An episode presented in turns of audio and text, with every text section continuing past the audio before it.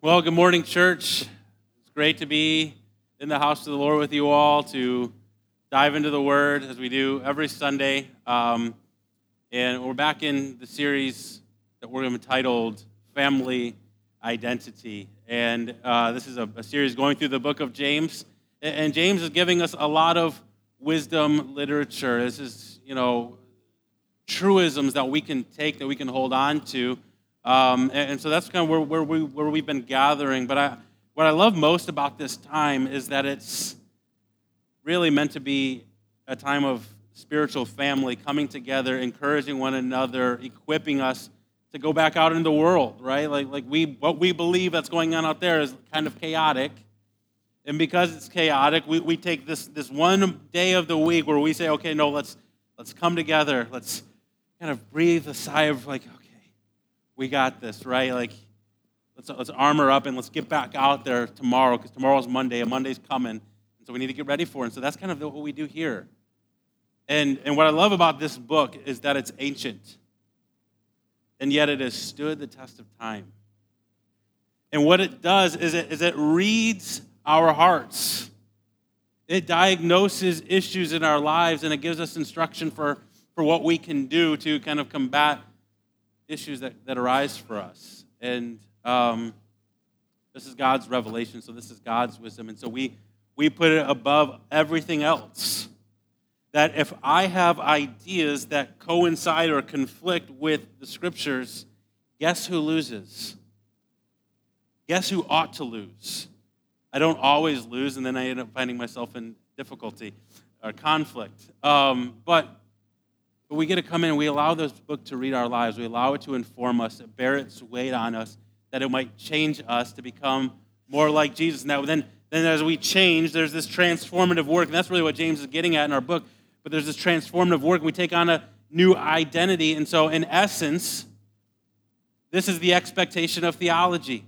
Theology is meant to be seen. And that's what James says in this book like, like throughout his letter to these the suffering people, right, that have been persecuted and so they've scattered. Like James says, hey, I want to see what you believe. I want to see, like, like tangibly see it. Like, great. You know John 3 16. Great. You, you have a, a quiet time in the morning. That's awesome. Like, great. When, when you're out in public, you're saying, God bless you. Oh, just bless your heart, right? Like, that's just how you talk out in public. And James would say, Great, great, great, great, great. But how do you treat your neighbor? How do you handle suffering? Like, is there something different about you, the way that you live? You know, he says, Hey, how, how do you treat people? And, and, he's not wondering how you treat your neighbor next door that owns a business and, and is doing very well off. He's saying, No, no, how do you deal with that guy around the corner that's sitting at the corner of the street with, with his cup out. Like, how do you treat that person? Because that's the identity that, that, that, you ought to have, right? That, that it's seen in how you treat that person. Karen and I were meeting with a, with a gentleman that was a missionary um, uh, through our denomination, but, but he had said, you know, hey, if you want to find Jesus in your community, you need to go to the margins to find him. Like you want to find Jesus in, in your community, like, like go find the people that are down and out, and you're going to find Jesus there. I thought that was so right and so true, based on as you follow Jesus' ministry, the people that he can't seem to get away from, the people he chases after. Right? The woman at the well, the, the, the, the man at, at Bethsaida by the pool, the lame man, right? The, the woman caught in the act of adultery. Like, like these are the people in John that, that John's telling the story of Jesus' ministry these are the people that Jesus is building his team with. And, and so um, James says, Do you live that way? Uh, is it seen in how you are treating your neighbor? And so, really, James is um, writing so much about practicality. He says, Great, you believe in God, but he says, You know who else does? The demons. The, the, the demons believe. If the, if the demons believe that, that, that shouldn't give you any sense of comfort just because you've made this intellectual assent that there must be a designer to the design that we're living in, right?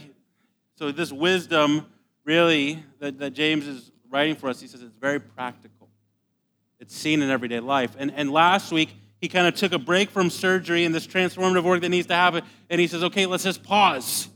Like, stand where you're at. He's like, I, wisdom has traceable steps. So if, if where you are today, that, that will give us a litmus on what wisdom you followed. It's like the board game life. It's like I can trace you back and say where and what wisdom you're following. And so uh, last week I kind of said something along the lines of the wisdom you follow serves not only as a GPS to guide your direction, but it is the engine that gets you to your destination. Right? Like, like the wisdom that we follow, I mean, where you're at today is a reflection of what wisdom you followed. And that's what, that's what James is getting at. Um, and so he says that there is worldly wisdom, and he said there was heavenly wisdom. And he essentially said, in the most simplest of ways, he says, worldly wisdom prioritizes position over people. And James would say that's demonic.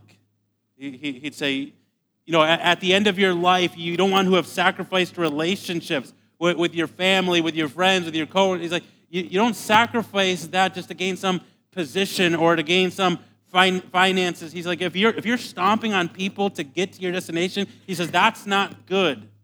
He said, but that's how the world operates, right? We're, we're the self made man, we're the self made woman, we're you know, we got ours, and, and who cares? Maybe we had to crack a few eggs to make the omelet, but, but essentially, you know, we're, we're going to get ours. And James says that's, that's not wisdom you want to follow. At the end of the day, yeah, you might attain this goal, but the, what, what got the, the road that's there is riddled with hurt people now because you got yours. Congrats. But he says there's a wisdom that's heavenly and he said that, that, that heavenly wisdom is really seen in humility, and we define biblical humility is this, is that people matter. It's not that you're nothing, it's not that you can't think about yourself, but, but it, it, it's a word that's also uh, translated to gentleness. And so, you know, the way you treat things that are valuable, that are precious, you treat them gently, right? You, you're, you're not whimsical with how you, you know, you're not tossing the china into the sink to get it washed. You would treat it gently, not because you think the china matters more than you, but that you believe the china matters. And so, um, James says that's heavenly wisdom, though, where, where you're able to see that God independently matters, that, that people independently matter. Um, and so, as James says, that this wisdom, it takes you places, it takes you to where you are. He says it's an engine and then in our text today, James is going to say, Hey, brothers and sisters, I don't know if you know this, but there's some noise coming from underneath the hood. And we should probably check that out. But as James is checking out the noise from underneath the hood, he's not doing so because he's worried about the noise. He's worried at what's causing the noise, right? There's this, there's this conflict that's uh, brewing. Now, um, why I say this reads our lives, why Scripture reads our lives, is because, yeah, maybe millennia have passed, but my guess is majority of us in here would say that we have experienced levels of conflict in our life. And, and conflict isn't always bad. Conflict can be really helpful and healthy, but um, some of us have seen conflict done in a really bad way, right? Where you've seen, you know, fights that have come and you've seen hurt relationships, deteriorated relationships, extinction of relationships because of conflicts that, that, that just went unattended or, or they weren't um, given proper solution to whatever that issue was. Right? So, so we, we live in a world of conflict. Relationally, how we see the world. Right, right now on Apple Music, there's this song, um, Rich Men North of Richmond. I don't know if anybody hear that song yet. It's kind of bluegrassy. It's kind of, uh, we're not saying that I um, would encourage you to listen to it, but it's actually kind of a cool song. Um, but in this song, the artist, he, he, he's a nobody in a sense that he doesn't have fame, he doesn't have recognition. I actually read an article that somebody offered him $8 million for that song and he turned it down. Um, but this song has become number one. He's just this, this guy that, that is in Hollywood. And, and what he does is he says throughout the whole point of the song is he's just speaking to conflict. Conflict with how the world operates, conflict with how people in Washington are running the show, right? He, he's like, man, they don't care about you. They, they keep fueling destruction in our culture. And, and he, he writes this song, and you know what? The fact that it becomes number one on Apple Music, you know what that tells me? People are relating to that. People are relating to this sense that when we look around, there, there's conflict in our world. Eh, things are not as they should be. Right? And so there's a remedy that's needed, a solution that's needed. I think James is going to give us that solution.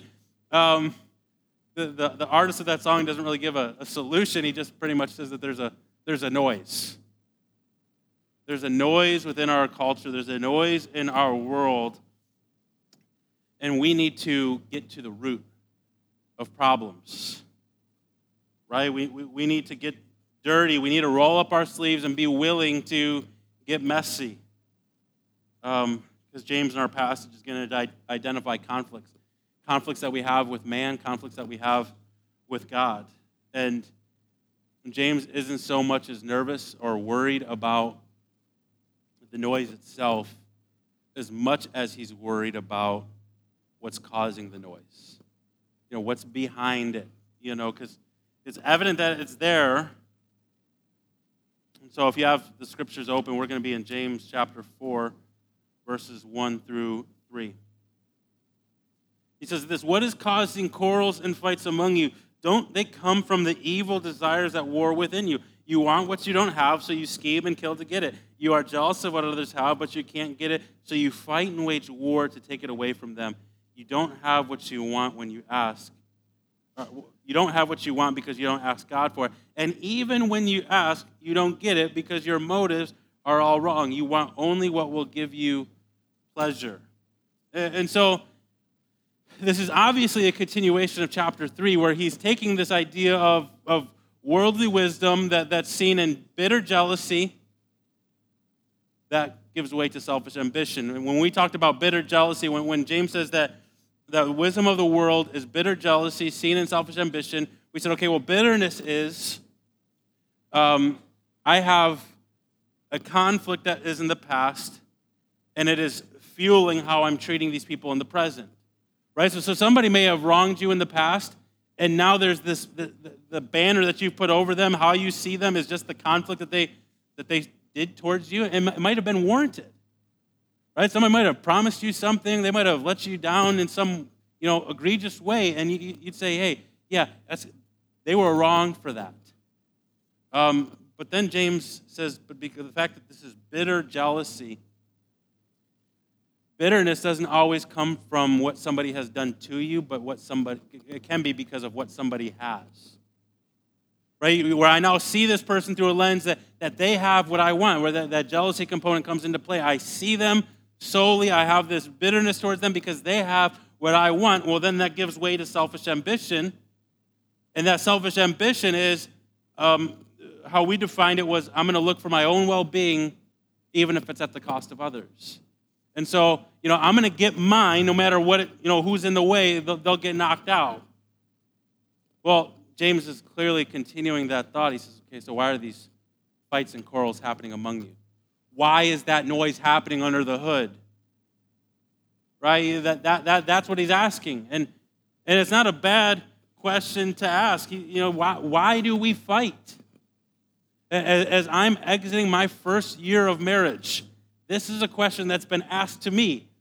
Why do we fight?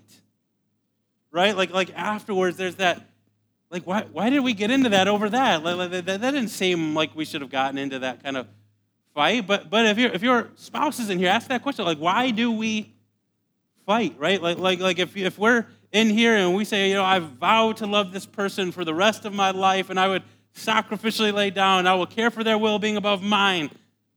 Well, then why do we fight? Like if we're if we're already coming into it that we're going to lay down our lives for the good of our spouse, then then anything that causes us to sacrifice, why, why would we fight? Who cares? Or, or, or if you're just a Christian in the room, ask yourself this question Why do Christians fight with other Christians?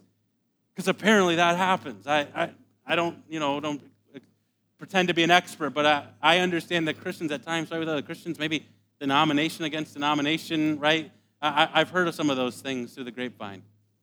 Why do we fight? That's what James is asking. And I believe that James gives an answer for why we fight, why this happens.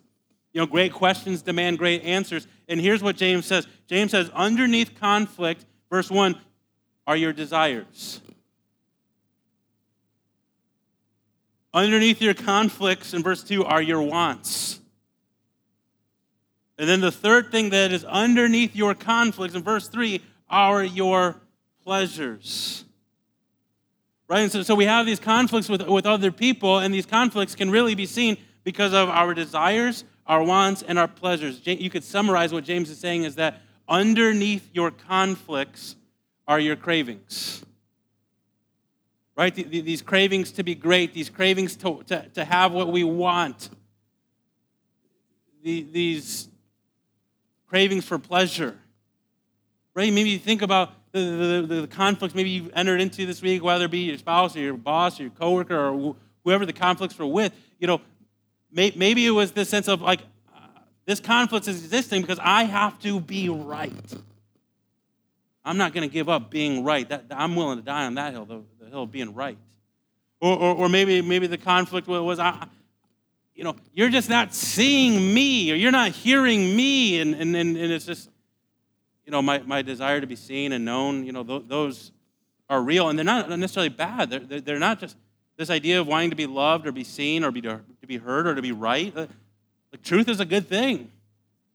Well, we've been hardwired to be loved and to be seen. Like those aren't bad things, but James is saying you need to be, take careful attention to what's underneath these conflicts because if you don't address what's actually underneath of them, you can't deal with the, the, the issue.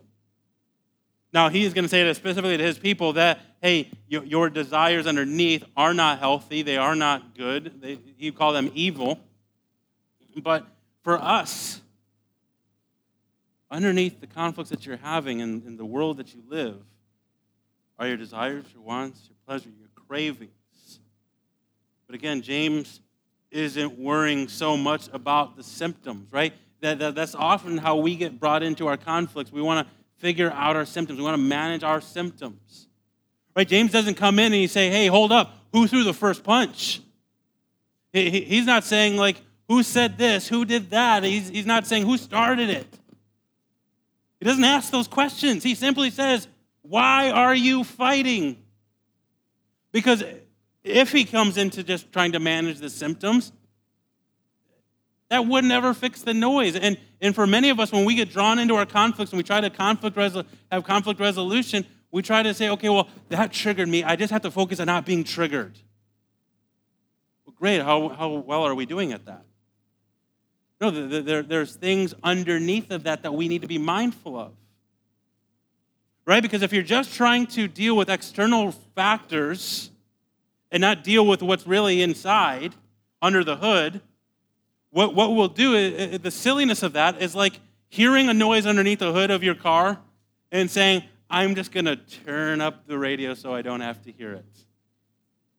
Right? There, there were times when I was just like hardly making any money driving beater cars, and I can remember times where my brakes were just grinding so bad, um, and I just didn't have the money to change them, or I mismanaged my money so I didn't change them, and so I just started turning up the volume on the car.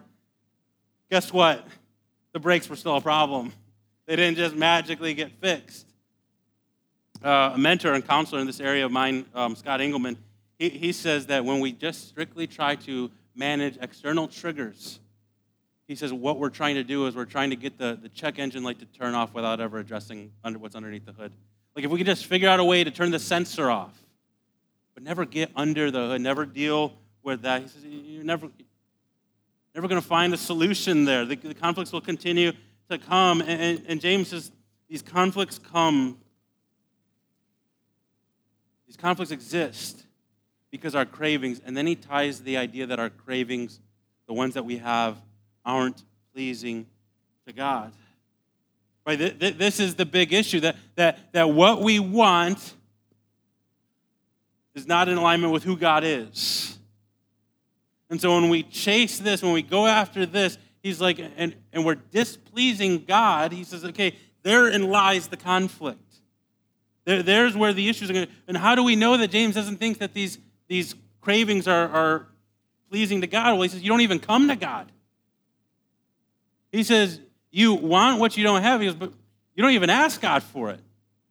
And he says, but when you do ask, you ask with the wrong motives. You know, we, we don't come to God viewing him as, okay, God, we want you, we want everything that you have for us. He says, no, you, you come to God and you say, give me what I want for, for my own agenda. God's not going to bless that. God's not looking to bless that kind of heart motivation. And so, um, this verse clearly does teach us um, that God wants to commune with us. You know, there, there, there really is still that idea, though, that we should be communing with God. We should be coming before Him. We should be praying. And, but the issue is sometimes we've taken this verse and we treat it like all it's talking about is prayer, and that it's just this, it's a, a, it's a recipe for, for how to pray to get God to give you what you want. Right? Like, okay, um, does this mean that if I prayed with the right motives for good things, then, then God would give it to me? And that's a really dangerous teaching. It just is. People have been hurt through millennia based on this kind of teaching that if I want something that's good and I'm, I'm coming to God and saying, okay, God, this is a good thing, this is a thing that. Wait, people are out in the world struggling today because they're praying and praying and praying for God to give them a child, and He's just seemingly not answering them right now. He's not giving them yes. Or, or how many people are laying up in a hospital bed pleading with God that, that, that I would begin to feel better, that you would rid me of this disease. You know, and we pray and we ask and we, we're coming with good motives. Like health isn't a wrong thing, children aren't a bad thing. And if we teach people that all you need to ask is for good things with right motives and God will give you what you want, they're going to be terribly disappointed at times when God doesn't give them that. Because God says no for other reasons. God does say no for motive, wrong motivation. That's true. But sometimes God says no because he has different plans. He has other plans. So we have to be really careful that we understand what this passage is saying properly. These cravings have led you away from even communing with God. And then, when, even if you did, he said you're coming with the wrong motives. And so, um, this, this, these breakdown of our relationships, these conflicts that are seen in our relationships, can be seen in our cravings. And that our cravings are contradictory to God. He calls them evil desires. He says, you know, the evidence, again, the evidence of that they're evil. He says they've led you away from coming to God, communing with Him. And so James quickly moves into that. He quickly moves into that conflict with God in verses 4 through 6, where he says, You adulterers, don't you realize that friendship with the world makes you an enemy of God? I say it again. If you want to be a friend of the world, you make yourself an enemy of God. What do you think the scriptures mean when they say the Spirit of God has placed within us is filled with envy? But He gives us even more grace to stand against such evil desires. As the scriptures say, God opposes the proud, but He favors the humble. And so, friendship with the world, right? Friendship with the world, James says, makes you an enemy of God. And okay, well, we got to talk about that. Because if I know my Bible, if you know your Bibles, maybe one of the first verses you ever memorized was that John 3 16, where it says, For God so loved the what? The world. And James here says, if you become friends with that world, you make yourself an enemy of God. Well, like, that seems like there could be a, a contradiction there. Well, James isn't, when he says this word world, it's not representative of people as much as he's continuing that thought from chapter 3, talking about a world value system, a, a system or, or, or worldly wisdom that has taught you to conduct yourself a certain way. He says the nature of the world. Like if you buy into that, where I'm going to go, I'm going to get mine. I'm going to pursue mine at all even if it costs me relationships, it costs me my marriage, it costs me relationship with my kids, you know, my neighbors want nothing to do with me. He's like, that's not friendship with God. That, that's friendship with the world. And if you buy into that, don't think that that coincides with God. Don't think that that strengthens your relationship with God. He goes, no, it would actually make you an enemy of God. He says they don't function together. The world and God are not on the same playing field. And so um, I wonder has the church, you know, fallen into this condition? Right? Where, where, we, where we become friendship with the world, where we adopt worldly ideologies, where man, we will we will grow at any and all costs. Right? Even if it means stomping on some people to get there, we'll do it. You know, I, I mean, there, there's always this drive to, you know, and drive and ambition aren't bad, but again, if we buy into the world system, it means we adopt a drive and ambition that says position matters more than people. You know, and, and you see these, these denominations at war with one another and, you know, neighboring churches fighting each other. And I, I just, what does God think about this? This cannot coincide with the heart of God. If we, if we aren't living in this way, that this is no, that church down the street, they matter. Those people matter. They're, they're worshiping God. Do, do we, or do we have to kind of backslide, you know, uh, backbite churches and, and say, oh, here's why you would stay away from that church because they do this or they say that. And, um, and I wonder if underneath this conflict really is our cravings. Our cravings to be great, our cravings to have influence, our cravings to have power, to being seen as something. Right? Is, is this what's underneath it? And, and, and James, here in this moment, I think that's what he's saying to these brothers and sisters, these Christians.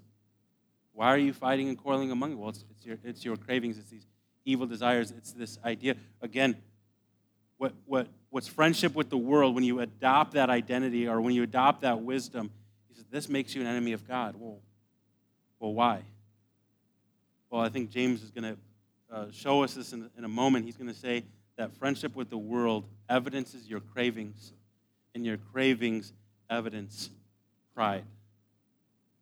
Where, where do you get that? Our text, verse 7 or verse 6. God opposes the proud, but gives grace to the humble.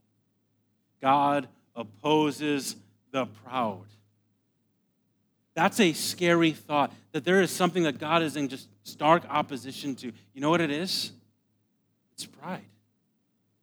It's pride. And, and it's something that we have to be aware of, that we have to be conscious of. Because it's innate within all of us where, where, where pride wants to have life in us. And, and, and this idea of, of being number one is in opposition to God. And as I, as I thought about that today, or as I thought about that this week, I was thinking back to what Jesus said in John chapter 6. When Jesus makes this declaration, he says that if anyone comes to me, I will not turn them away. And I thought today, or for today, what about the prideful man or woman? Says, I'm going to come to God. Does God close his arms to get out of here? It's a valid question. It's a great question. Can, can God oppose the proud if Jesus' promise is to always um, receive any that come to him? God can oppose the proud. Because the proud will never come to Christ in the way that Christ demands. Christ demands our allegiance. And James says that. James says that in the text, right, where he says, Isn't this, isn't this contradictory to the spirit that God placed in you that, that, that is an envious spirit? Like, God demands to be number one. He demands it. He wants our highest affections. And he says, That spirit that was placed in you, depending on your translation, that, that spirit that was placed in you was meant to be faithful first and foremost to God.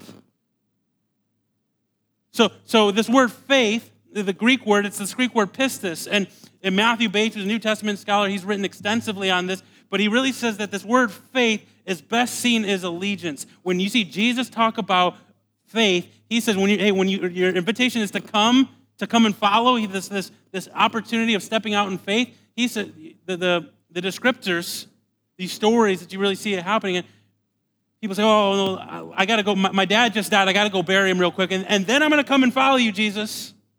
Or like, hey, I just bought this house and, and it really needs a lot of work. Let me, let me work on the house and, and then I'm going to come and follow you, Jesus. Oh, hey, Jesus, the cattle that I have, that needs to be attended to. Let me attend to them and then I'll come into you. And Jesus says, none of those people that were offered invitation to my banquet will ever taste that banquet. Why?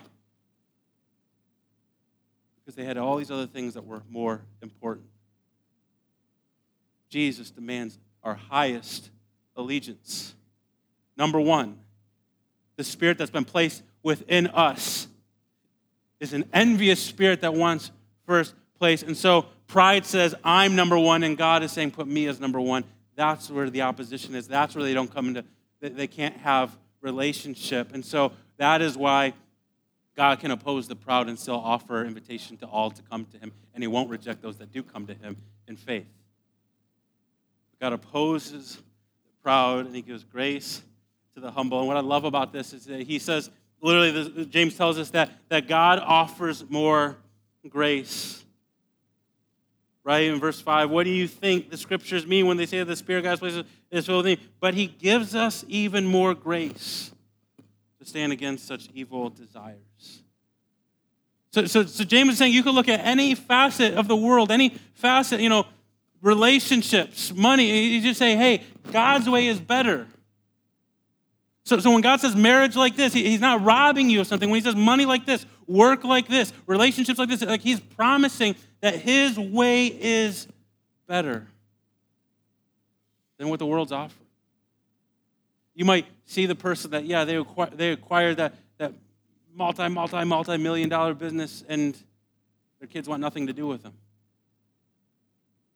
James would say, hey, I'm telling you right now, heavenly wisdom, how God is oriented the world work because life is more found here than there. So we're promised. We're promised that God offers more, that God is better, that God's ways are better. He gives more grace to the humble. Verse 7 to 10, we see the solution to the conflict. So humble yourselves before God, resist the devil, and he will flee from you. Come close to God, and God will come close to you. Wash your hands, you sinners. Purify your hearts, for your loyalty is divided between God and the world. Let there be tears for what you have done. Let there be sorrow and deep grief. Let there be sadness instead of laughter and gloom instead of joy. Humble yourselves before the Lord, and he will lift you up in honor.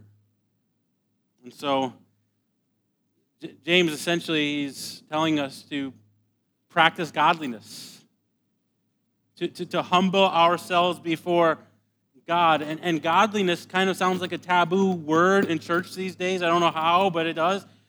Because we gotta be, oh, careful, Pastor. We're not, we're not talking legalism, are we? Godliness is not legalism. Godliness is the fullness of life. Right? Where, where, where, where Jesus says, I've come to give life and to give it what? More abundantly. But it, it, comes by following Christ. It comes from drawing near to God. That, that, that, that's where life is going to be found. You want solutions to how you're to deal with the conflicts with your spouse? Well, well Scripture has a lot to say about marriage. You know, if we were to really be self-sacrificing, if, if, I, if, if, if I wrong my wife and there's this conflict that's there, like, like I need to be able to repent of that and, and not stand for why I did what I did.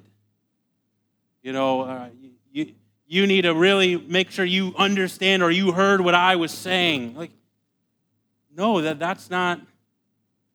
Scripture would tell, give you different advice. Be, be quick to go and seek forgiveness. Be humble. Be able to admit when you're wrong. Right? I mean, if we really adopted these practices into our life, you know, how differently people would hear you when, when you're not combating them, but, but you're saying, hey, I, I was wrong there. I'm sorry. How differently would somebody hear that than you missed what I was saying? Here's what I said. Right? If, if we took a different approach, if we really lived outside of humility and we were living as way God has called us to, you know, um, if you're, if you're at work and, and you're just disappointed that your boss hasn't raised your pay in a while, and you just say, oh, you know what? they, they want to pay me that. Well, I'm not going to work hard. I'm going to stick it to them. They're going to learn today you don't treat me like that. And hey, I'm not saying that you shouldn't be, you're not worth your wage. I'm not saying that. But the scripture calls us to hard work. Scripture calls us to hard work. And so, what if in turn we, we just continue to work hard?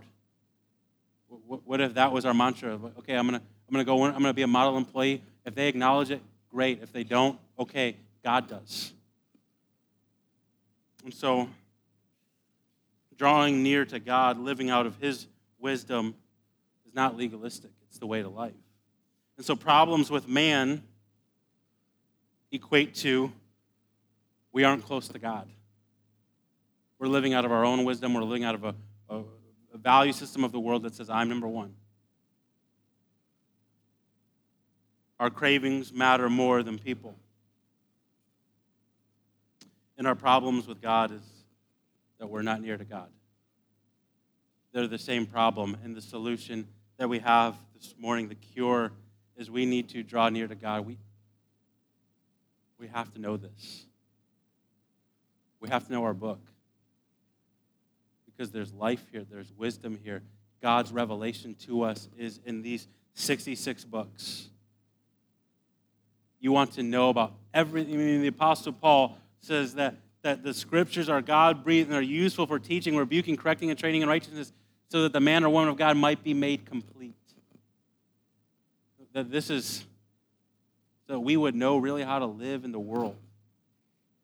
We would understand who God is. This is revelation.